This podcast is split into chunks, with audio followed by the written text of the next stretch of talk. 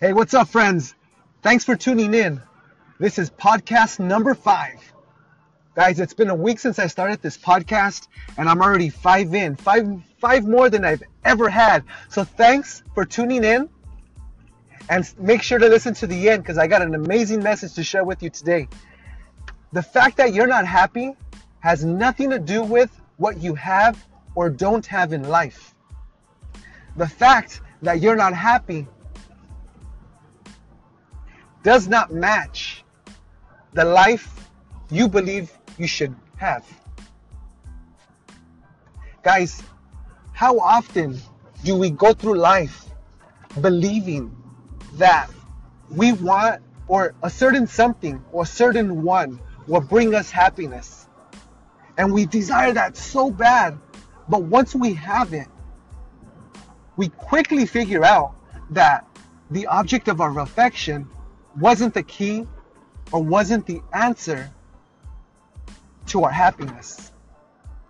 Guys, listen real quick to that message that I just shared with you guys. The fact that you're not happy has nothing to do with what you have or don't have. The fact that you're not happy does not match the way you believe your life should be. So, guys, if you want a better quality of life, the life that you've always dreamed of,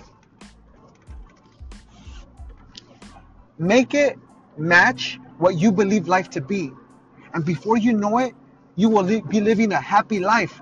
And I think you, you guys will agree with me that quickly you'll find out that materialistic stuff does not really matter. However, the relationships, the bonds we form with other human beings be it our, our wives, our children, our friends, our family, is what matters.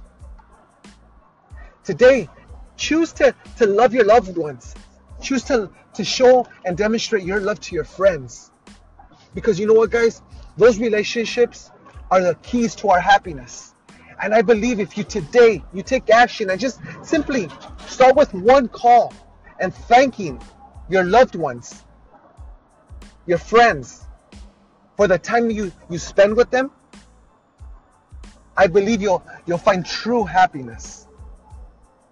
Hey, and by the way, if you want an amazing life, go after it.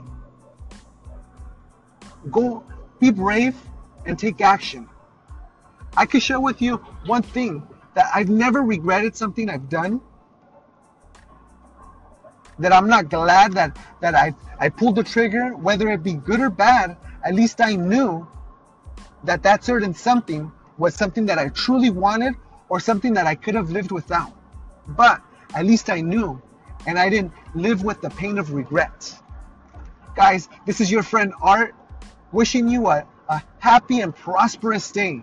Be great and be happy. Choose a better life. Have a great day. Peace.